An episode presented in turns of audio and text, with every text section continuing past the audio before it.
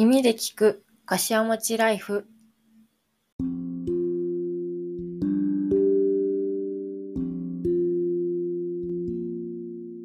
皆さんこんにちは。今日は5月の末に、えー見に行った映画サイコパスプロビデンスという映画についてお話ししたいと思います。5月の28日割と公開からすぐに私の妹と一緒に劇場版サイコパスプロビデンスを見に行きました、えーサイコパスっていうのは何という話なんですけれども、まあ、アニメ映画です。でテレビシリーズとしてアニメが3シリーズ出ていてそれのまあ続編みたいな形です。サイコパスの世界観ってちょっと面白くって SF と、うん、刑事物を掛け合わせたみたいな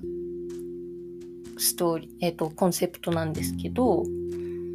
人間のありあらゆる心理状態を数値化し管理する巨大監視ネットワーク、シュビラシステムが人々の治安を維持している近未来。あらゆる心理傾向が全て記録管理される中、個人の魂の判定基準となった数値を人々はサイコパスの俗称で呼び習わした。犯罪に関する数値、犯罪係数を測定する銃、ドミネーターを持つ刑事たちは罪を犯す前の潜在犯を追うという背景があります。面白いんですよ。そのサイコパス、まあ、タイトルになっているサイコパスなんですけれども、これはあの、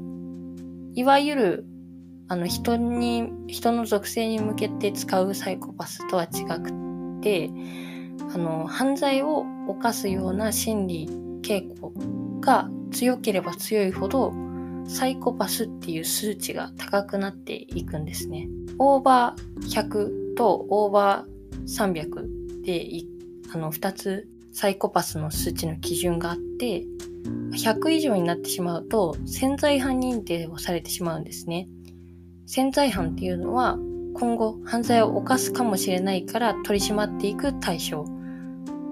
で、潜在犯認定されてしまうと、あの、収容所に入れてしまって、あの、セラピーとかももちろん受けるんですけど、基本的にはその人たちは、その施設のまま、隔離施設に一人一人隔離されて、そのまま一生を過ごす。っていう治安の維持方法をしています。で、300を超えると、もう確定の、えっと、犯罪者として執行ができてしまうんですね。で、ドミネーターで速攻で人のサイコパスを測せ測れるんですけど、オーバー100の人は撃ったら気絶する程度。オーバー300になると、撃つと破片が残らないレベルで粉々に吹き飛ぶんですよ。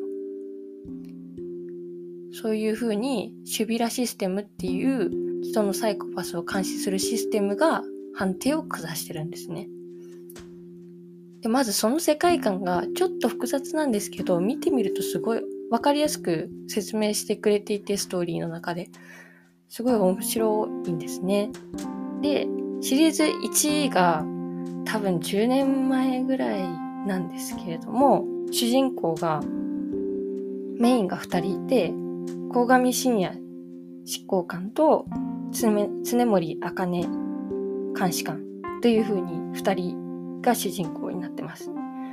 執行官と監視官っていう風にお話ししたんですけど、執行官は潜在犯がなるものなんですね。こう、潜在犯認定された人の中で、シュビラシステムが適性がありますと判断した人に対して、あの、執行官になれますよ。あなたはこう、奉仕活動として執行官の任務を与えられますっていうことで、なれるものなんですね。で、鴻上信也は執行官なんです。で、その執行官を束ねる役割っていうのが、常森茜監視官になります。で、基本的に犯人を追い詰めたり、こう、執行をしたりとかするのは執行官の役目。で監視官はその、まあ、作戦だったりとかルートであったりとか監視官に指示執行官に指示を出す役割が、えー、監視官になります。で、すいません、前提を話すの忘れてた。えっと、これがその世界観で生きている刑事課の話なんですけれども、まあ、刑事課がいろんな事件に巻き込まれて、えー、執行官と監視官が協力して、まあ、事件を解決していくっていうざっくりとした話なんですけど、その単にこう、一個ものの事件を解決するんじゃなくて、それがシリーズとしてどんどんつながっていって、大きなシュビラシステムとは何なのかとか、シュビラシステムはもうほぼ神のようなシステム、システムではあるんですけど、その穴をついたような犯人とかが出てくるので、それをこう、どうやって逮捕していくか、犯人を追い詰めていくのかっていうのをシリーズを通してやっています。で、シリーズ1は、えー、常森と鴻上の話なんですけれども、まあ、ここがすごい評判が良くてですね、シリーズ2が作られまして、シリーズには鴻上は出てこないんですよ。どちらかといえば常森がメインの話になります。で、常森の後後輩の子とかも出てきて、こうメンバーがちょっと入れ替わったりとかして、あの、話が続いていくんですが、シリーズ3になって突然主人公が全く入れ替わるんですよ。シリーズ3の主人公は新藤新監視官とケイ・ミハエル・イグナトフ監視官の2人が主人公になります。常森茜どこ行ったっていう感じなんですけど、それにはちゃんと理由があって、なぜどこかに行ってしまったのかっていうのを、このプロビデンスの映画で紐解いているんですね。シリーズ3を初めて見た時に、シリーズ2までと時空が飛びすぎて、話つながらなくないと思ったんですけど、抜けた穴を映画で劇場版で見事に補ってくれました。やっぱりこの常森と鴻上のペアっていうのがすごくこう見てて面白いのでこの2人を主軸とした物語をまた見れたっていうのがすごい嬉しいのとまあ穴埋めがされたなっていうのでちょっとすごい嬉しかったです。でこれが主題歌が映画で初めて、まあ、エンディングを聞いたんですけれども「エゴイストの当事者」っていう曲がエンディングに使われているんですが、まあ、毎回エゴイストはサイコパスシリーズのエンディング担当してるんですが今回のこの「当事者」っていう曲めちゃくちゃ曲かっこいいんですけど歌詞がもうこの映画に対する、まあ、常森の気持ちなのかなというので、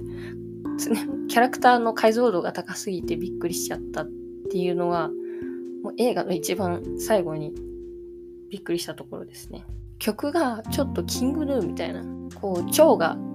読めないような構成の曲になってて、まあそれがまたかっこいいんですけど、すごくエンディングも良かったですね。はい、最近見た映画はそんな感じです。映画そのものあんまり見ないんですけれども、ここ最近は割と見るようにしてってというか気になるものが多いので見ていて、5月サイコパスでしたが、もうちょっと前、3月とかに RRR 見に行って一人で。それも、まあずっと話題になってたんで、見とかなければと思っていてみたんですが、とっても面白かったですね。もうしばらくは、ナートゥナートゥしか頭に流れない期間がありました。仕事で落ち込んでも、お昼の時間に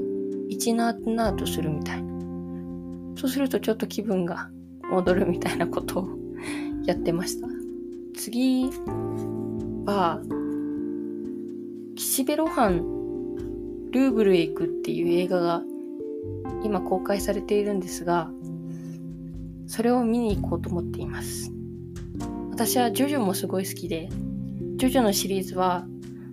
漫画はちょっと原作はちょっと長いので見てないんですが、あの、アニメシリーズは全部見てて、